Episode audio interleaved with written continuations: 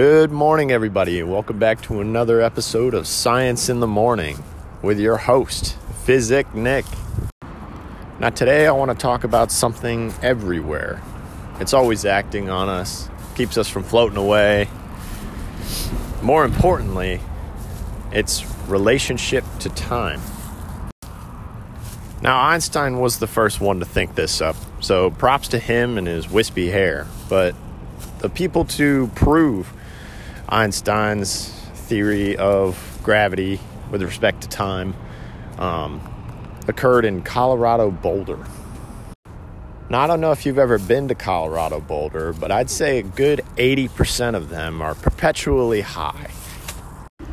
But a few of them, with their head screwed on right, managed to think of this brilliant experiment using two very accurate clocks. And uh, this brings us to our segue into the Boulder clock experiment.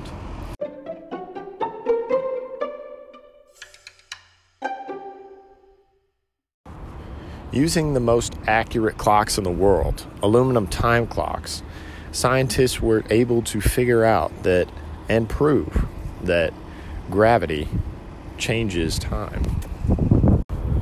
See, the oscillations of a proton going around a neutron in an aluminum atom is so accurate that it, it's it's some extreme number. I think it's 10 to the negative 90 or something like that, maybe 89. Well, these oscillations just happen to wind up so close to our second that it will stay on track for around a billion years or so.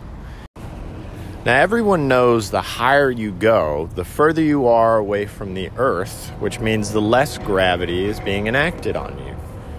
Now, what if I told you these scientists, all they had to do was raise one of the aluminum clocks? They had two, I forgot to mention that. They raised one of the aluminum clocks up three feet. Now, these are big things, so they just put it on a hydraulic jack.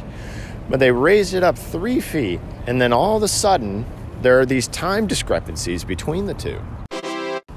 Ta-da, indeed.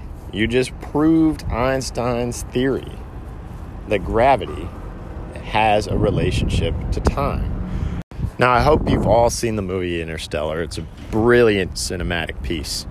But in that movie, you know, when they're on the planet next to the black hole, and every like minute they spend there is seven years on Earth, this is where it comes from.